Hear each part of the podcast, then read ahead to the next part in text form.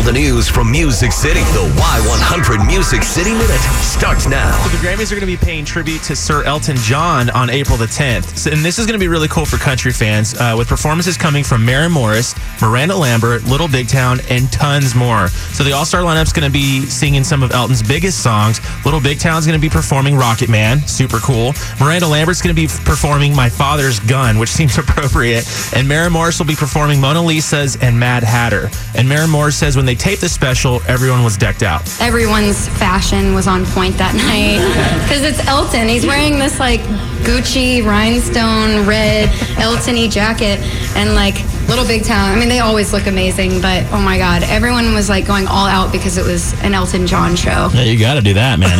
You got to bring your swag for sure. Seriously. So that'll be showing on April the 10th. Now, Casey Musgraves posted a clip of a new song on Twitter. It's called Rainbow. She performed this at a show in Glasgow, Scotland, and Casey said it was one of her late grandmother's favorite songs, so much that she actually performed it at her funeral. And Casey tweeted that the song is for anyone with any kind of weight on their shoulders, and it's going to be on her new album, Golden Hour, on March the 30th.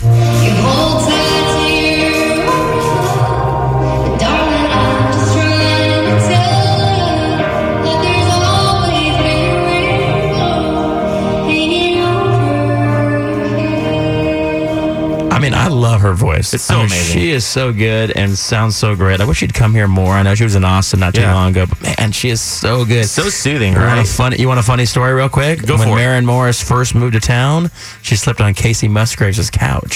That's awesome. There you go. That is so cool. So that video is up on our Facebook page, including the tweet. And it was shot from a camera phone, which is why it sounds the way it is. But you can check that right now on our Facebook page. And Jason Aldean announced at a press conference that he's bringing his High Noon Neon Tour to his home state of Atlanta. Now, what makes the show special is that it's going to feature the full lineup of Hootie and the Blowfish. I saw that. So gnarly. And it's even including Darius Rucker. So Jason's I hope so. It's Hootie and the Blowfish. I better include Darius Rucker. Yeah. It's one of Who else is going to sing the songs, Chris? A lot of people were wondering if he was going to be there or not, just because he's doing his own thing as well. But Jason's also going to be joined by Lauren Alaina and Luke Combs for the show, which is set to go down on July the 21st at SunTrust Park, where Aldean actually grew up cheering on his Atlanta Braves. For me, this is huge. This is a huge honor for me. I grew up in Macon.